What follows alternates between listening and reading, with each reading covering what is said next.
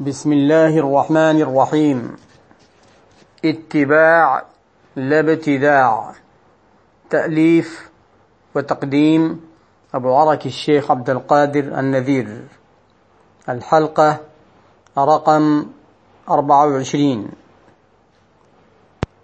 قراءة سيرته صلى الله عليه وسلم والاحتفال بذكراه اشتمل هذا العنوان في الأصل على عشر آيات وأربعة عشر حديثا. والأصل كما ذكرنا كم من مرة هو كتاب شمس التحقيق في بيان دلائل الطريق.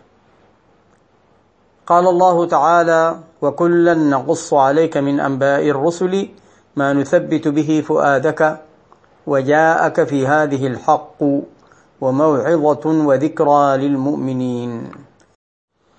الشاهد أن قص أنباء الرسل يثبت الفؤاد والمولد قص لأنبائه صلى الله عليه وسلم.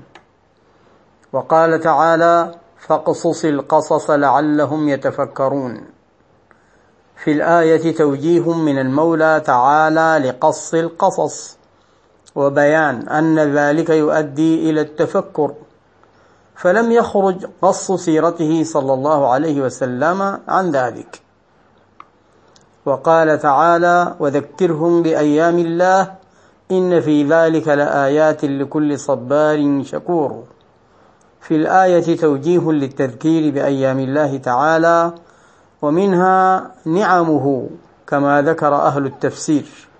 ولا شك أن مولده صلى الله عليه وعلى آله وصحبه وسلم النعمة العظمى التي لولاها ما كانت نبوة ولا قرآن ولا شريعة.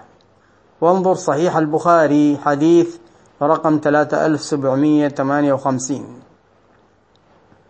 وقال تعالى قل بفضل الله وبرحمته فبذلك فليفرحوا هو خير مما يجمعون. في الآية توجيه للفرح بفضل الله تعالى ورحمته. والنبي صلى الله عليه وسلم رحمة الله بنص القرآن الكريم. وعن أبي قتادة الأنصاري رضي الله عنه أن رسول الله صلى الله عليه وسلم سئل عن صوم الاثنين فقال فيه ولدت وفيه أنزل علي رواه مسلم. رقم 1162 في الحديث تخصيص ليوم مولده صلى الله عليه وسلم واهتمام به والمبتدعون ينكرون خصوصية يوم المولد جهارا ونسبة لعدم فهمهم الصحيح يريدون دليلا خاصا لكل ما يفعله المسلمون ولم يكن بصورته الحالية في زمن النبي صلى الله عليه وسلم. عجبا إنهم بهذا الفهم السقيم لن يجدوا قرآنا ولا سنة ولا إجماعا ولا اجتهادا. وعن محمد بن سيرين قال جمع أهل المدينة قبل أن يقدم النبي صلى الله عليه وسلم وقبل أن تنزل الجمعة.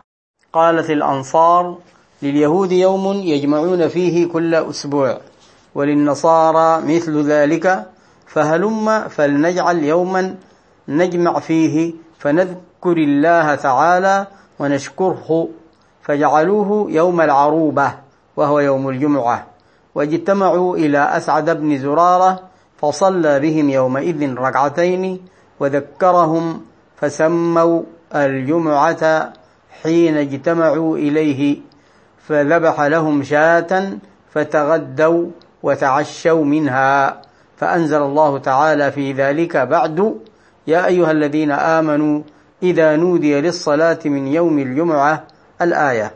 كذا في نيل الأوطار الجزء الثالث صفحة 283 إلى 284 أبواب الجمعة. باب انعقاد الجمعة بأربعين وإقامتها في القرى. قال قال الحافظ ورجاله ثقات إلا أنه مرسل. رواه عبد بن حميد وعبد الرزاق. وعزاه السيوطي في الدر المنثور لابن المنذر أيضا كما أورده القرطبي في تفسيره عند الآية تسعة من سورة الجمعة. وأورده صاحب عون المعبود عند الكلام على الحديث رقم 1068 واستدل به ابن تيمية في اقتضاء الصراط المستقيم. صفحة 304 إلى 305 وذكر هناك قول أحمد وأي شيء أحسن من أن يجتمع الناس يصلون ويذكرون ما أنعم الله به عليهم كما قالت الأنصار. فانظر كيف اجتمع أصحاب النبي صلى الله عليه وسلم وشكروا نعمة الإسلام وذبحوا وأكلوا وشربوا وعن ابن عباس رضي الله عنهما قال لما قدم النبي صلى الله عليه وعلى آله وصحبه وسلم المدينة وجد اليهود يصومون عاشوراء فسئلوا عن ذلك فقالوا هذا اليوم الذي أظفر الله فيه موسى وبني إسرائيل على فرعون ونحن نصومه تعظيما له. فقال رسول الله صلى الله عليه وسلم نحن أولى بموسى منكم ثم أمر بصومه. أخرجه البخاري رقم 3727 في الحديث تعظيم النبي صلى الله عليه وسلم ليوم عاشوراء لأن الله تعالى أنجى فيه موسى عليه السلام من الغرق. فتعظيم يوم مولده صلى الله عليه وعلى آله وصحبه وسلم جار على ذلك. ولم يكن تعظيم يوم عاشوراء بالصوم وحده. فعن أبي سعيد رضي الله عنه عن النبي صلى الله عليه وسلم قال من وسع على عياله في يوم عاشوراء وسع الله عليه في سنته. كذا في الجامع الصغير التيسير الجزء الثاني صفحة 446 وقال أخرجه الطبراني في الأوسط والبيهقي في شعب الإيمان وهو صحيح. وعن أنس رضي الله عنه قال لما قدم رسول الله صلى الله عليه وعلى آله وصحبه وسلم المدينة لعبت الحبشة لقدومه فرحا بذلك. لعبوا بحرابهم. أخرجه أبو داود رقم 4923 بسند صحيح. وعن أنس رضي الله عنه قال كانت الحبشة يزفنون بين يدي رسول الله صلى الله عليه وسلم ويرقصون ويقولون محمد عبد صالح.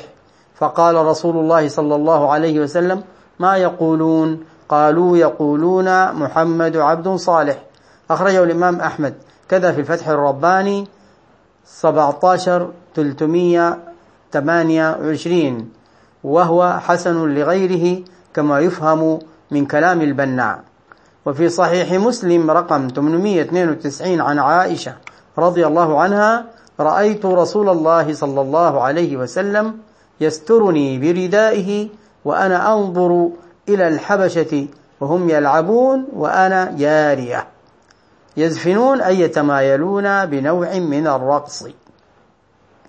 وعن بريدة رضي الله عنه يقول خرج رسول الله صلى الله عليه وسلم في بعض مغازيه فلما انصرف جاءت جارية سوداء فقالت يا رسول الله إني كنت قد نذرت إن ردك الله سالما أن أضرب بين يديك بالدف وأتغنى. فقال لها رسول الله صلى الله عليه وسلم إن كنت نذرت فاضربي وإلا فلا. فجعلت تضرب. الحديث أخرجه الترمذي رقم 3690 وحسنه.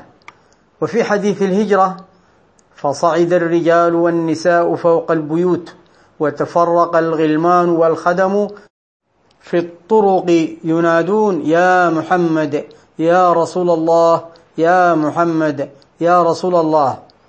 أخرجه مسلم رقم 2009 فكلها مظاهر فرح متعلقة بسيدنا رسول الله صلى الله عليه وسلم. وإظهار محبته.